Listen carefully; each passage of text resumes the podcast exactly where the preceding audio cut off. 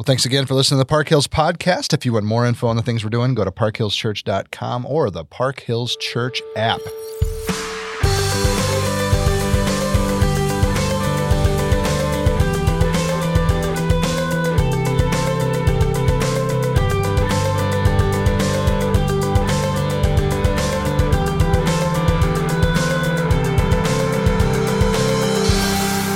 So, Alex, what do you do when your team is named after a big scary animal, but your animal has been toothless for a lot of years? You cheer this weekend for the first playoff victory in two decades, three decades, three decades, Three decades. three decades. That's almost as bad as the Bears' last Super Bowl being in 85. Yeah, but at least you have a Super Bowl.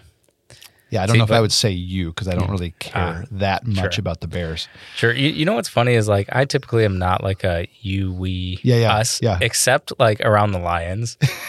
It- I guess all Detroit sports. I'm like all of a sudden it's like it's not they haven't won, it's we haven't. Sure. won. So That's the Cubs for me. yeah, That's the only team I really Sure. say we for.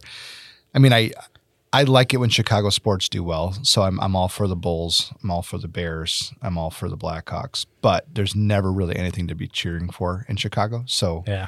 I don't do a lot of that. I enjoy sports, but I don't really care Yeah. that much. But And- Chi- Chicago Cubs, man, And and my thing about the Lions is nobody hates the Lions. Everybody I talk to, they're like, you know, every, because every they've team, been toothless, right, right. Every team has people that are like, oh, I can't stand that team, or they're in a big rivalry. There's no rivalry with Detroit because we've never beat anyone. We've Right. never like, you know, stolen a victory from someone or beat them in the finals or something like that. It's just like, no, they always lose. So it was like, oh, it's so great to see you guys. You're like the, mm-hmm. like the person who never gets anything. So it's like, oh, it's so great to see you finally doing something. Isn't that wonderful? but it all stops this year. Dan Campbell, we're gonna bite some kneecaps.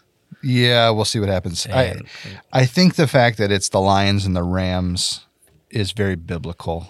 Like I think these two could they would come in contact with each other in the desert of Zin. The lion and the lamb. Yeah, you totally. I, there's something about it that I think you know watching these two go at it will be great. There, there's a complicated relationship between the city of Detroit and Matt Stafford because we Oh, all yeah, we all yeah. knew he was good when he was in Detroit, but he was on a bad team. So everybody always was like, "Oh, he's not that good. He's not that good." Well, then he goes somewhere else and wins it, and it, it was like vindication for Detroit. Like, hey, we had a guy that was that good. Well, the rest of the team just stunk, but now we play them, and so everyone's all in Detroit. I have cheered for the Rams. I've cheered for Stafford, but now we play against him. and there's a guy in Detroit who because of that complicated relationship he is he's like a wealthy realtor or something you can bring him he's setting up shop in like a sporting goods store and you can bring him a stafford jersey and he will swap it with you for free for any current detroit lions Really? player and then he's going to take all the stafford jerseys and donate them to some charity or something but i just i just That's looked at great. it it's like it says like no t-shirts nothing no replica looks like a jersey but it's not if it is a jersey and you want to swap it he's like any current player jared goff sam laporta jahmyr gibbs you want any of them i'll swap it out for you Is Laporta going to play? i don't think so That's too bad. i hope so but i don't think so of course, but I hope so. but i don't second guess um, campbell's decision to play him last week i I, Sure. think, I think that was the right decision all this like oh you got to rest your guys no you, you still got football to play yeah. I'm looking it up right now And speaking of uh, he did not practice today teams that you care deeply about, the Cowboys, right? That was that was just a great right, listen, experience. All right. Deck, Decker reported. Let's just let's just get that recorded for everybody to hear. that's partly for the podcast, partly for Jonathan if he listens to this podcast. So that's great. Uh, all right. Is that, this is what we came to talk about today, right? No, I, I just I, I'm actually happy for you that the Lions have done well this year. Because I nobody do want Lions. I do want them to win a playoff game, but the fact that you've now said it out loud and that this is going to go out right before the game starts means they're probably going to lose Sunday night. Oh no, don't. Hey, it happens. Lord willing, I will be back from districts in time to watch this game. So, so, so all, all of our fair listeners out there, you are wonderful people. We are not recording this Sunday right after we preach the sermon. This is recorded in advance. Uh, that's This is like watching the sausage get made, and you're like, "Oh, I did not realize that it was that disappointing." Yes, most of it of our life is actually this disappointing. so, with that said, We're not talking about the Lions. We are going to talk about LA though, uh, at least partly, and so that'll be a good segue in to where we're going to go. I have not seen the movie, uh, nor do I think I'm going to see the movie. But recently, Hollywood made a movie called Babylon, and it was a it was a 1920s and 30s sort of uh, I don't know how to put it. it. It's almost like the the the backstory for where Hollywood came from, and it is full of debauchery. It is full of you know the drugs and alcohol and satanic worship and things that are have all been rumored to have been the start of the Hollywood scene. And I think most people don't even realize that that there there are stories, there are lore from back in the day. Uh, just really disgusting, terrible things that happened that sort of led to the beginning of our media empire. Mm-hmm. And the reason why I'm bringing all that up is is the word Babylon is the name of the movie, and part of the reason why it's why it's named that is because of this, you know, this archetypal idea that really comes from Scripture that Babylon is sort of the ultimate, you know, exposition or reference of bad, bad things, right? Right. And, and so, one of the things we wanted to talk about this week on the podcast is how bad really was Babylon. And so, I think to go there, we need to just sort of back it up a little bit, you know, turn back the, you know, uh, Huey Lewis and the News. We're going to go back in time. so we're gonna we're gonna turn the clock back, and I think what I want to try to do with you, Alex, here is try to paint a picture for people of what you know sixth, seventh century BC Babylon might have been like. But with that said, it's going to be really hard to pull that off. But one of the kind of the last caveat I'm going to put here before we sort of just launch into this concept is uh, there, recently there was a podcast called The Fall of Rome, and you can still go listen to it. I think it's still live actually. But one of the things that he's done, and I think it's really genius, is he just finds random people and he creates characters that are real uh, in his mind, but they're not real characters in real life. So he might say, like, here's a British, uh, you know, general of, of Rome who now has retired to his little hamlet in yada, yada, yada and he doesn't even realize that Hannibal is marching on Rome and about to tear it to shreds in 450 AD. But what ends up happening in the fall of Rome and the effect that it has on this man in Britain would be not you know like he can paint a picture without actually going into detail with real details because he doesn't know what really happened but he can paint a probable or a plausible scenario does that make sure. sense so I think what I want to do a little bit is like let's let's create some plausibility to this because I think when we talk uh, in terms like Babylon, I think everybody assumes everybody in Babylon was, you know, eating their own children kind of thing. I don't know that it's as it's as simple as that. And scholarship, as we've both kind of harped on at different points in the podcast, have these unique ways of taking little tidbits of information and making it much bigger. So let's start there and let's just open up the can of worms and let's see where it goes. Yeah, yeah. I think what you're getting at is like there culture can be generalized, but there's always counterculture. And I mean, you even look at our our country, like what are Americans known for? You go to other countries like, oh, Americans are loud and obnoxious. And a lot of Americans, especially when they travel, are loud and obnoxious, but not everyone is. But you can still, it's still true that generally, mm-hmm. yes, that's how Americans are. And so that's kind of, kind of what we'll aim for is. Yeah. Yeah. Yeah. And I yeah. think, I think the point I was making is a little, yeah, you're right on it is we can use a word like Babylon to describe the beginning of Hollywood. That doesn't mean everybody that was involved in that was actually doing what that movie suggests. On top of that, it doesn't actually mean that everybody in America subscribes to that. So I have people all over the world that I've met who are like, "Oh my goodness, it's really terrible there," and I'm like, "What do you mean?" And then they try to describe the life that they've seen us, and I'm like, "Oh no, no, You're no, like I live that's, in Freeport." but I'm like, "That's from a movie. It's not yeah. actually w- the way it is here. We have a lot of God fearing people who love the Lord and love their country and are trying to figure out how to make make ends meet and." work through it but yet the the image you know like blaring image of America to the rest of the world is this needs to be taken down and destroyed. That's why things like 9/11 happen and other things. You know, there's this there's this mentality of, of what it is, and it's not really true. In the same way, Babylon, you know, is rightly painted as an archetype in the Bible, but it doesn't necessarily paint the picture as smoothly as we'd like it to. So, with that said, you know, and this this you know I didn't prep you for this question, but from your perspective, with what information you have just in your head, what do you think Babylon was like in that time frame? Yeah. So Babylon, just the couple things we know. We know it's a monarchy. We know it's Mhm. an ancient Near Eastern civilization. We know it's polytheistic. Um, you know, you, you think of things that you talk about in any school, not just schools that are biblically minded. You have things like the Ishtar Gate Yep. and the Hanging Gardens. Um, although by this time, the Hanging Gardens probably aren't there anymore, right? I think Right. that at the time that we're going to be talking about the Hanging Gardens would be in construction because Oh, they were this is- Nebuchadnezzar's, right? Oh, so, yeah, yeah, yeah. so he would have been the king. But yeah, like, yeah. but but if you imagine that, yeah, I mean, these are works of art, wonders of the world.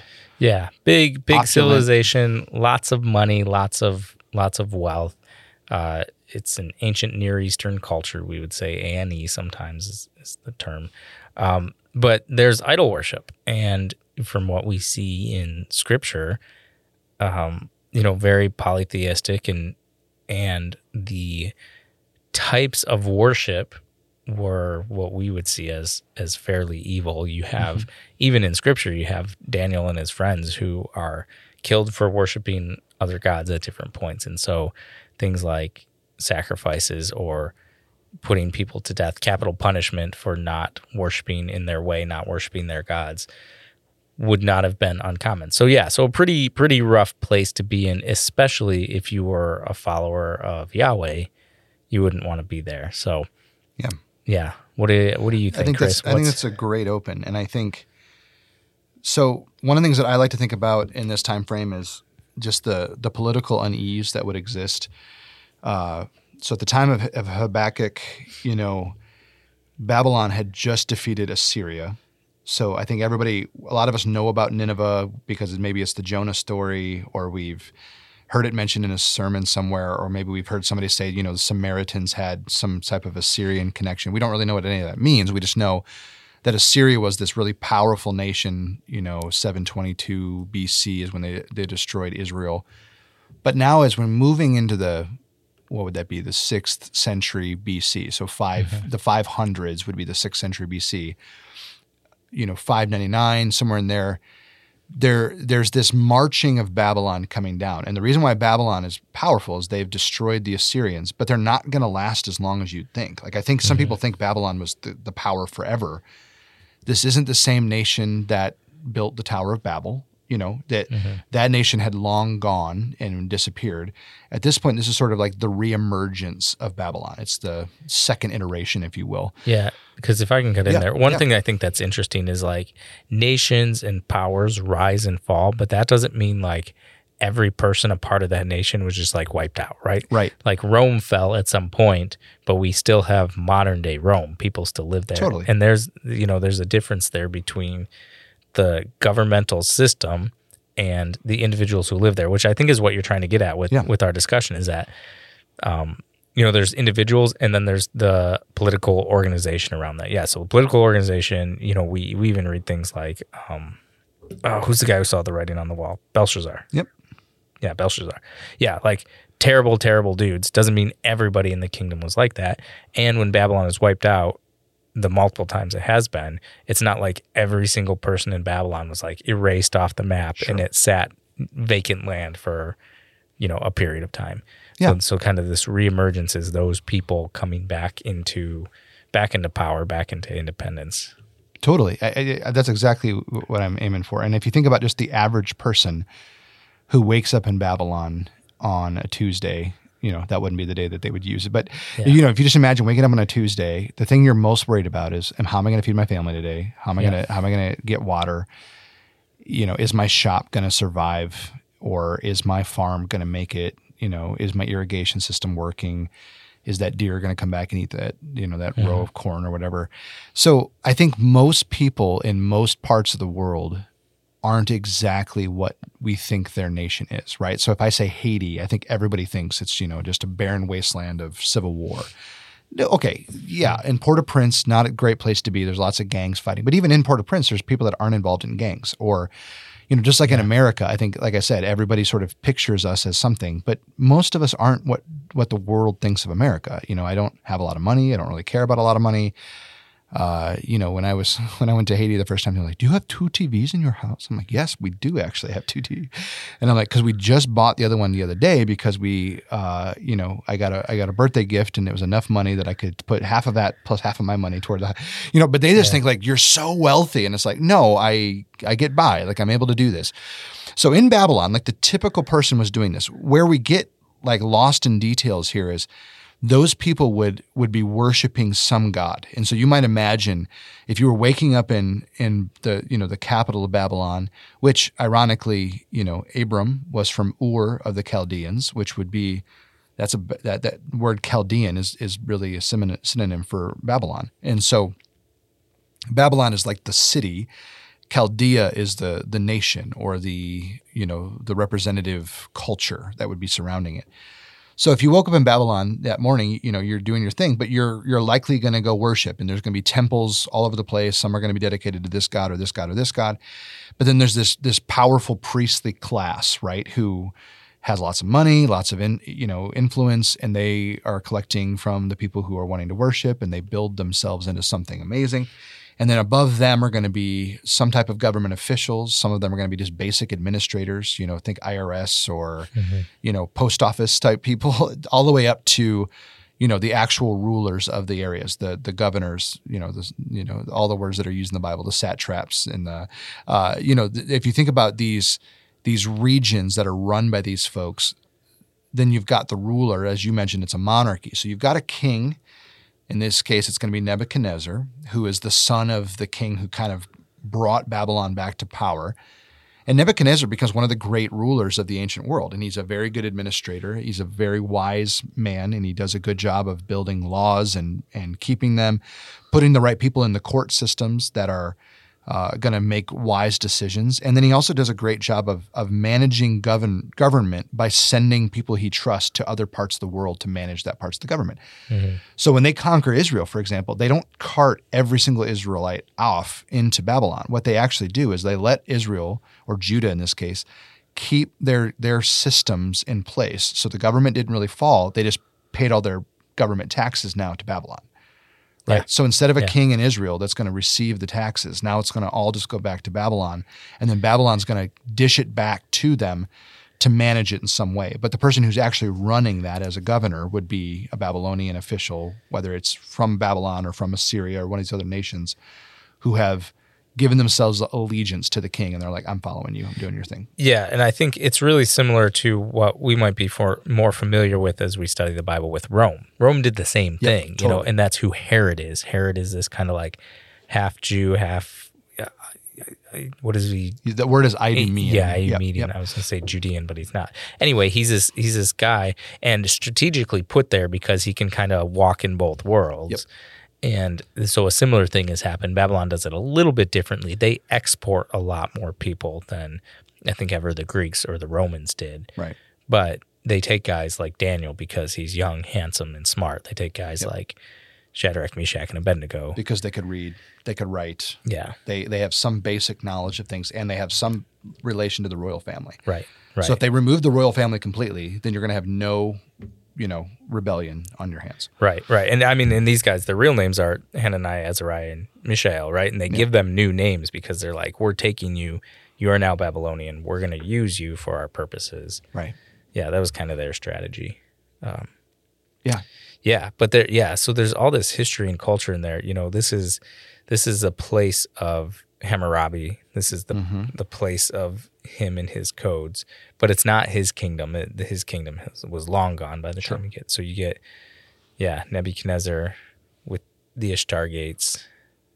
Right. He yeah he Yep. he put those gates in there. So yeah, Which, which are, if you've never seen them, I mean, I've not seen them in person, but I've seen pictures of them. They are just big, beautiful, golden, like painted blue and gold. I mean, Yeah. they're just gorgeous. they're not there anymore though. No, they're in Britain. I, I think they're in the British Museum. If I, Of course. why wouldn't they be?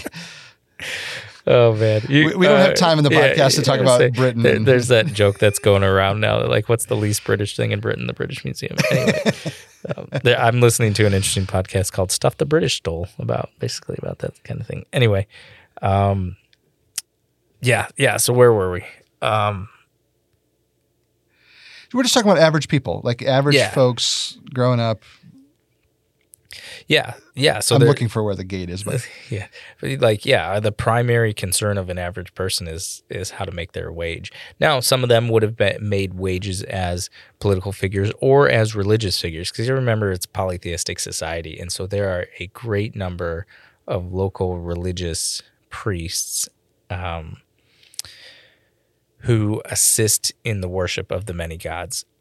And so you would have had a lot of those people and a lot of a lot of average ordinary people would not have like attended church or synagogue or something like that but would have done some for some form of regular worship whatever that included whether it was giving money or giving food or or working for these different places. This this would have been been their life. But at this moment too, they are super powerful. So they're definitely feeling secure because they just took out the Assyrians. And the Assyrians, those actually Assyria was a pretty small nation. Mm-hmm. It wasn't huge like Babylon was. And and part of Assyria's tactic was they they were kind of like the reign of terror because they knew they couldn't fight big long wars the same way Babylon did. They couldn't travel really far, so they would just they would terrorize the places closest to them and then threaten the places a little bit farther away. And in their threats, they would say, "We're going to do to you like we did to them, unless you give us money." And a lot of a lot of smaller nations just said, "Sure, here here's the money. yeah, We'll do what you want." yeah. So if you can imagine, I mean, you're growing up in the the land that is probably the the wealthiest nation in the world at the time. You might be, you know, stunned a little bit about what has happened in the last 50 years. Your grandfather might be telling stories of we used to follow the Assyrians, but now we're in charge and we're running the show, you know, or whatever. But the average person wouldn't be decked out in all this. Now, with that said, I think part of what we were brought up in the beginning of this is how bad really was Babylon. With that said, it it is, and it was reconstructed in Berlin, by the way. So I, I misspoke. Ah. Yeah, the Pergamon. Uh, another another group that never took anything from anybody, and uh, so, yeah, this is Berlin. The, it says it says part of the. I'm reading here. Part of the gate is on public display. Part is kept in storage. But that's the actual gate. That's it's kind of neat that it's still yeah, it was reconstructed in 1930. Nothing hap- was happening in, in Berlin around that time. nothing. There, Uh, there were no failed art students going and stealing art. Uh, we digress. So, but the idea, if you think about it, just like in in average person uh, is is living in this nation, and the acts of worship toward these gods. You know, uh, specifically Marduk was was the god that that Nebuchadnezzar rebuilt the temple when he took over. There, there is some pretty shady stuff going on, right? There's there's some I don't know. I, I don't know what I want to say. If you can imagine, there's interesting relations that occur around the temple. There are things being offered up in sacrifice, different animals, different. Sometimes, uh, you know, I don't think they they did human sacrifice, but you got to think of the idea of they didn't care about humanity that much because they everybody was a means to an end. So in their mind, you know, part of what Habakkuk is freaking out about is saying, well, they are really ruthless. Well, yeah, because human life doesn't matter to them. The God that they serve, do, you know, wants submission and wants power. They don't that that God doesn't want love, you know, and peace and joy like Yahweh does. So they would move into a nation, and like you said, they would they would pluck out the top echelon of you know the, the upper crust of the society. They would pull them out. They would crush the people who were trying to rebel at the beginning and just sort of push down the rebellion. Or like you said, they would get nations to just pay them and bow to them. So they're just they're just running, ra- you know, ri- ri- what is it, ripshot over everybody. Like they're just going nuts, taking over the whole region, and ultimately they do take over Mesopotamia, every part of the region from you know, uh, where the, the Tigris and Euphrates go into the sea, all the way over to Israel, and then even down into Egypt. And then what but what happens is they allow you to still worship your God. They just want you to worship their gods too. That's part of what Mhm. Nebuchadnezzar's doing with the big statue. That's part of what Nebuchadnezzar's doing with, you know, I'm gonna throw you in the fire if you don't do what I'm asking you to do. So there's all these little moments like that. But what came out of their system is the Babylonians were amazing at education. So they had these schools set up that every single kid went to school at a certain point. So if you're thinking about this and you're going, "Oh, this is why I have to go to school today." Yeah, I mean, we in some sense we have held on to this Babylonian idea of train the kids early into your culture, guide them, lead them, make them become like you. So teach them mathematics, teach them arithmetic, you know, reading, writing, arithmetic, uh, guide them in that. And the Babylonians were famous for having really sophisticated mathematics. They developed calculus and a couple other things. It wasn't called calculus until much, much later, but all of the basics of trigonometry and some of those things were developed by these guys. They watched the stars, which is part of where we think the Magi came from. So even at this point in time, you know, late,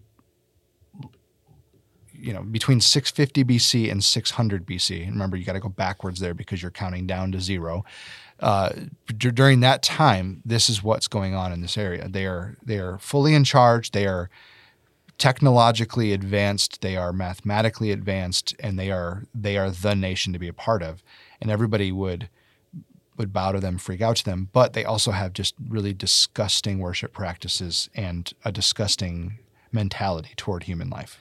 Yeah, and I think that's one of the biggest um, evils that Habakkuk points out is that they do all of these things and do all of these conquering and all their violence, and then they give praise to their false gods because of it. And he he uses the term nets, like they they catch fish and then they worship the nets that caught the fish, which is is both wrong, like don't worship the wrong god, but culturally and conceptually, like this this would blow the Israelites away because not only are they just worshiping false gods, but they are winning and gaining things and then worshiping the tools that they have made to gain those things instead of, you know, modern day, a lot of people worship humanity. Like this person is so great.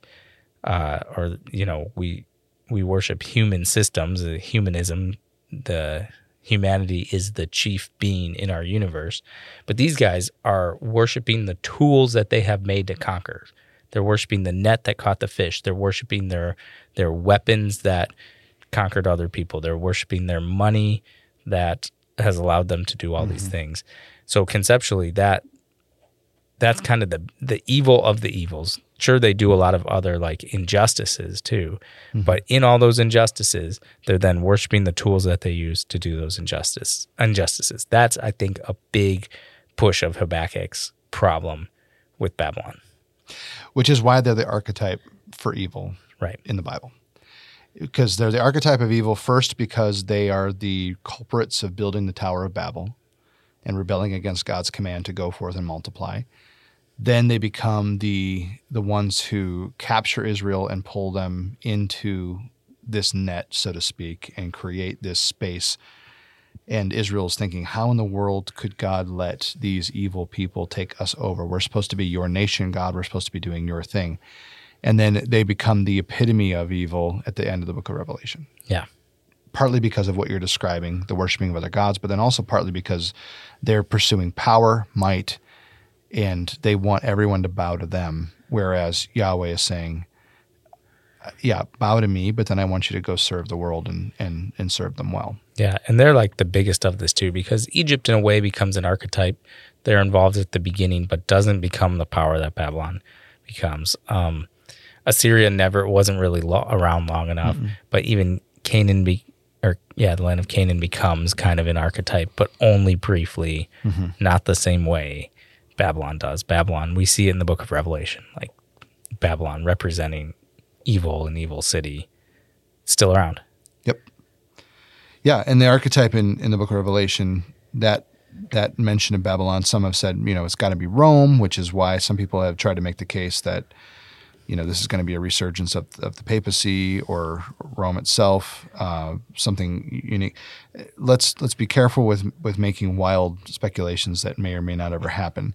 The idea is when you see a kingdom rising to the surface that cares little for human life, is pushing everybody down, is chasing after pleasure and their own wants. Because, you know, I mentioned Marduk, but Ishtar is the goddess of love and fertility. Yeah. So the reason why that gate was made was to enter you into the city so you could you could prepare yourself to worship Ishtar or worship Marduk or worship Adad, which would be another god, the goddess of of um, the storm or or the weather, which would be you know parallel to Baal. The idea is there's a lot that you can worship that are going to give you power and might and authority in Babylon, which brings me back to the opening of the podcast. This is why that word has been used and in, in the movie seems to be mocking the fact that Hollywood calls itself Babylon, even though it doesn't really have any nation or, or any walls mm. or anything like that. It's it's something yeah. different. It's a symbol. And I think some have said, why in the world would they make this movie if it's really just a, a shot at Hollywood itself? And I think some have suggested, no, this is the beginning of the end of Hollywood, but there's something else coming down the road. Maybe just everyone needs to chill. But in the middle of this, what I the reason why we're bringing all this up and talking about this is Babylon was bad, and that's why the Israelites were were afraid of of them and afraid of what this meant from God. What God uses Babylon for is something absolutely beautiful. And even at the end of time, if if Revelation plays out the way that you know, at least I think it's going to play out. Babylon is just going to highlight how evil the world is, and it's going to point us to something better, which is ultimately what yep. God provides. Yep, that's right.